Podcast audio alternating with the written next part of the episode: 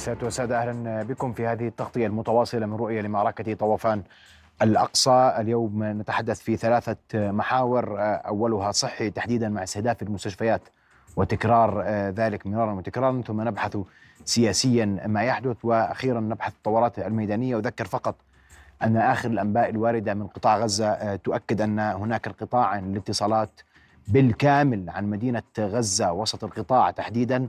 غير مسبوق. للحديث أكثر حول الوضع الصحي تحديدا في قطاع غزة وحالة أو الحالة الصحية هناك واستهداف المستشفيات.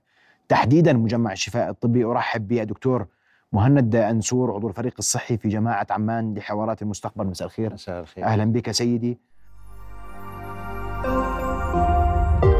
رؤيا بودكاست. والمستشفيات تستهدف منذ فترة طويلة نعم. تهدد منذ فترة طويلة شهدنا ضرب مباشر للمستشفيات اليوم مستشفى شهداء الأقصى القدس مجمع الشفاء هذه الثلاث مستشفيات الرئيسية في شمال وسط القطاع آه، تعاني معاناة شديدة جدا. وإذا ما انقطعت الكهرباء عن مجمع الشفاء وصحت هذه المعلومات فنحن أمام كارثة صحية والحديث عن مجزرة ترتكب الآن في مدينة غزة. تفضل. بداية اسمح لي أن نترحم على شهدائنا في فلسطين عموما وعلى آه، شهدائنا في غزة على وجه الخصوص. طالبين من الله العزيز القدير أن يمن بالشفاء العاجل على كل الجرحى والمصابين أن يفرج عليهم بإذن الله تعالى. حقيقة أخي هذه ال- الحرب الممنهجة على الاعتداء على المرافق الصحية لم تبدأ اليوم. نعم اليوم شهدت ضراوة في الاعتداء على مستشفى الشفاء ولكن إذا ما أخذنا إلى الإحصائيات بنلاحظ أنه 24 مستشفى في قطاع غزة خرجت عن الخدمة منذ بداية ال- الشهر اللي إحنا فيه وهذا إشي كبير جدا يعني. وعندنا أيضا عندنا 16 مرفق صحي آه، آه، آه، يتوقفوا عن العمل في السا- الساعات أو الأيام القليلة القادمة. ما يتم استهدافه في المستشفيات سواء مستشفى الشفاء سواء مستشفى الإندونيسي شفاء آه، سواء ما تم استهدافه في الأيام القليلة الماضية للمستشفى التركي. اليوم شهدنا استهداف للمستشفى القطري. كل هذا يدل على عمل ممنهج إجرامي يهدف إلى التهجير وعملية تخويف وترعيب المواطنين الآمنين ال- الذين من أبسط حقوقهم هو آه، آه، الحصول على الخدمة. حتى وإن كانوا جزء منهم من يحملون السلاح فهذا ما نصت عليه القوانين الدولية. ولكن ما نشهده اليوم هو عملية إجلاء هو عملية اعتداء اعتداء ممنهجة. ما شهدناه اليوم آه، اليوم صبيحة اليوم كان هنالك في حاجة إلى إجلاء 400 شخص مصاب من مستشفى الشفاء أن يطلب أن يرحلوا إلى عبر مستشفى رفح لكن عفوا عبر معبر رفح ولكن الطبي- الطريق غير آمن. لنا تجارب سابقة في الأيام الم- القليله الماضيه الجمعة ضربت سيارات إسعاف. بل لنا تجربة سيئة جدا بضرب عمليات سيارات الإسعاف الممنهج عند ال... عند ترحيل هذه الإصابات. فلا هو الطريق آمن. في المستشفى غير آمنين. مستوى الطاقة ينخفض بشكل كبير. أصلا آه، ب- تفضلت فيه وزارة الصحة اليوم ال- في غزة بأن مستشفى الشفاء يستطيع أن أن أن يكمل الخدمة من مدة يومين إلى ثلاثة بسبب شح الوقود والطاقة في هذه المستشفيات. برضو عملية نقل ليست بهكذا سهولة. عملية استهداف الإسعافات اللي شاهدناها امبارح أكبر دليل على ذلك. برضو عند معبر الرفح ليس هنالك عملية إجلاء واضحة المعالم لحد الآن. فتكالبت الظروف والأمور سيئة في غاية السوء. وأنا آه، دكتور اسمح لي. لأنه إحنا بنحكي عن مستشفيات واستهداف المستشفيات واضح. وأنتم منظمات دولية. تشتغلوا مع منظمات دولية. هذا في كل الأعراف الدولية ممنوع. بس ماذا نفعل يعني؟ اليوم قديش أنا هاي المستشفيات أساسا بما بقلة الموارد التي لديها اولا واليوم ما في إمدادات لها إحنا شفنا عمليات جراحية تتم بدون عمليات تخدير. صحيح؟ نعم. شفنا حالات لا يملك الأطباء في المستشفيات أن يفعلوا لها شيئا. لأنهم لا يملكون لا القدرة ولا ال ال ال الأدوات اللازمة للتدخلات الجراحية التي يحتاجها المصابون باستخدام أسلحة محرمة دوليا أساسا.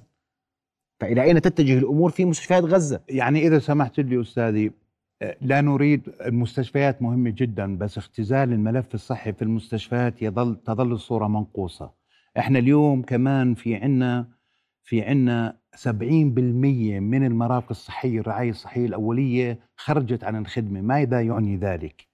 يعني أنه في عندنا سيدات حوامل ما يقدر ب 55 ألف سيدة حامل في غزة هذا عليهم خطر في عملية الولادة آه، ونشهد الآن ارتفاع في معدل وفيات الأمهات والأطفال ماذا يعني ذلك؟ أنه مرضى غسيل الكلى لا يستطيعون الوصول إلى مع شح الإمكانيات إلى إلى إلى أماكن غسيل الكلى، ماذا يعني ذلك؟ الفشل في برامج التطعيم، ماذا يعني ذلك؟ إنه مريض السكري ومريض القلب والكذا أصبح غير قادر على الحصول على دوائه، فالصورة مركبة مركبة جزء منها المستشفيات وهو عامل مهم لإنقاذ الحياة ولكن ديمومة الخدمة الصحية والحفاظ على صحة الأشخاص في غزة أصبحت كلها تحت تحت المجهر. وهذا بقودنا لحديث إنه هذا العمل ممنهج جدا سواء بالقضاء على الرعاية الصحية الأولية على المستشفيات. نحكي عن مياه الشرب التي اصبحت أصبحت غير غير متوفرة. إحنا اليوم نحكي عن طاقة إنتاجية لا تتجاوز 5% من القدرة الإنتاجية لقطاع غزة. ما قبل نحكي عن غذاء برنامج الغذاء الدولي. اليوم الشخص في قطاع غزة يحتاج على رغيف من الخبز. كل هذه الأمور في مجملها الصحية. اليوم بنحكي كمان عن توقف الصرف الصحي انتشار الأوبئة انتشار الأمراض. فالصورة معقدة بحيث إنه ليس فقط هي عملية الإجلاء من المستشفيات بقدر ما هي انهيار المنظومة الصحية في قطاع غزة. أنا بس أنا أنا اليوم لما لما نذكر عندما نذكر كل ما نذكر نعم. دكتور. وأنا بحكي عن قطاع محاصر منذ سنوات. نعم. وقطاع صحي يعاني منذ سنوات وحرب لا ترحم احدا ولا تعترف بأي شيء من الأعراف الدولية عشان نتفق. نعم. هي مش حرب أعراف دولية ولا عندهم هم أصلا ما بيعترفوا بكل العالم صحيح. ولا بقراراته ولا بما يقول.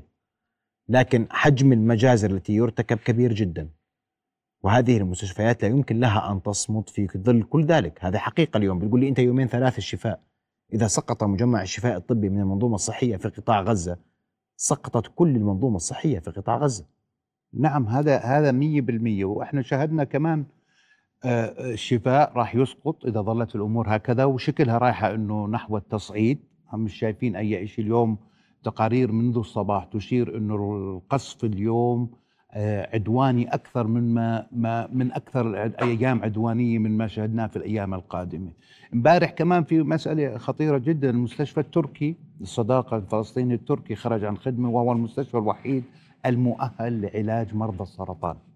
كمان إحنا بنقول إنه 68% من الوفيات هي ما بين الأطفال والنساء. فهي حرب آه، ممنهجة، حرب إبادة، حرب حرب تشهد حقيقة ترتقي إلى مستوى الجرائم. بالنسبة لل خلينا نكون على اتفاق أنه يعني يجب علينا أن نقف حدادا على اتفاقيات آه، آه، جنيف وأطرها ونصوصها و وهي وأيضا إنه نؤبن نصوص قانون الدولي للإنسان. مش شايفين شيء آه، يتم محورته ومنهجته على العالم. فهذا عدو حقيقة لا شيء يردعه. آلة حرب فقط انطلقت وما في أي أخلاق سيناريو ولا إنسانية يا دكتور أنا اليوم بدي بدي آه، أتوقع الأسوأ من هذا الاحتلال وهو يعني واضح أنه يسير في هذا الطريق. وأنا اليوم اليوم بسأل سؤال واضح إذا ما خرجت هذه المستشفيات عن الخدمة لأنه ما عندها وقود وما عندها معدات كيف سيكون الحال في القطاع اللي هو سيء اليوم أصلا؟ هي الفكرة عملية نقل المصابين سيدي إخلاء المصابين إلى جنوب غزة ثم إلى معبر رفح. وجزء منهم يتم معالجتهم في جنوب غزة وثم نقل الحالات الأكثر إلى مستشفى رفح. طبعا هنالك كثير من ال من ال ال ال القطاعات الصحية الدولية تساعد في العملية لكن إذا ما لاحظنا أنه الهدف اللي هو الأهم هو عملية إجلاء اجلاء المستشفيات والمصابين و و وقتلهم حقيقة وتهجيرهم إلى جنوب غزة ومن ثم آه، أما استقرارهم في جنوب غزة وإذا بنلاحظ المساعدات اللي بتدخل قاعدة من معبر رفح إذا دخلت هذه المساعدات ونرى وعودا ولا نرى تطبيقا على أرض الواقع لكنها تذهب فقط إلى جنوب غزة ولا لكنها لا تصل لا تصل بالطريق يعني نعم. حتى هذه المساعدات يا دكتور معلش عشان نحكي الدغري آه. هاي تصل بالحد الأدنى اللي ما ممكن يعني لا يمكن ان أن تنقذ هذه المستشفيات لتبقى تؤدي واجبها الصحي. سيدي أنا واجبها الإنساني يا سيدي. وزيد أزيدك من بيت شعر. إحنا آه، يدخل يوميا ما يقارب الأربعين. تم الاتفاق امبارح مع الحكومة الأمريكية أنه تصل ل 100 ما قبل 7 تشرين الأول كان هنالك 500 شاحنة تدخل في غزة لليوم. 60% من الغذاء لقطاع غزة هو معتمد على المساعدات الدولية. فحتى لو وصلنا المية اللي إحنا اليوم مش واصلين نصفها فهذا لا شيء يفي. اثنين الأخطر من ذلك تم استثناء قطاع الطاقة من هذه المعونات بمعنى أنه ليس هنالك أي ديمومة للخدمة الصحية وللمستشفيات للإعاشة للإغاثة. فعملية تدمير الطاقة واستثناء طاقة من من المساعدات هو له يعني خطر كبير جدا تهدد الحياة البشرية في قطاع غزة. فهي مساعدات يعني بسيطة تخص الماء الغذاء في أبسط في أبسط صورها الإنسانية. يعني باتت غزة مدينة مدينة موبوءة اليوم. اليوم صح. اليوم في في في تصريح من اليونيسف إنها مقبرة الأطفال للأسف. إحنا قاعدين بنفقد طفل كل 12 دقيقة. للأسف أصبحت مقبرة الأطفال وهذا ما سيذكره التاريخ بعد هذه الحرب البربرية المتوحشة اللي بنشهدها. للأسف الأطفال هم الضحايا بالدرجة الأولى وهذا شيء عار على الإنسانية وعار على كل الشعوب والدول اللي بنشوفها. 600 ألف لاجئ اليوم هم في ملاجئ الأنروا وفي المدارس والكنائس والمساجد وهذه حقيقة الاكتظاظ يشمل ثلاث أضعاف قدرتها الاستيعابية. كل هذا يؤدي بالأخير إلى زيادة الأمراض التفشي الهجرة القسرية إلى ما آخره. نعم.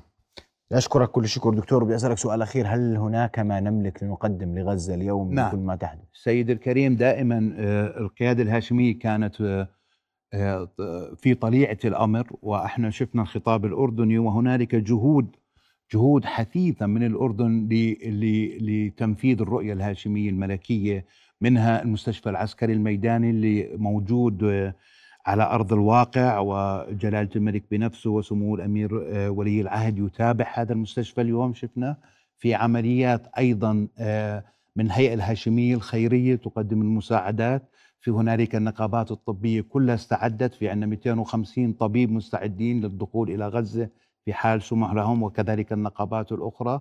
في عمليات في مراكز في مراكز استشفاء متخصصة مثل مركز السرطان مثل مؤسسات أخرى للإغاثة مستعدة أن تنزل وتعمل في غزة لتساعد إخواننا وأشقائنا في غزة. فهنالك برامج وخطط واضحة المعالم آه، يمكن تنفيذها لدعم الرؤية آه، الملكية السامية. أشكرك كل الشكر دكتور مهند نسور عضو الفريق الصحي في جماعة عمان لحضارة المستقبل. أشكرك شكرا شكرا. رؤيا بودكاست.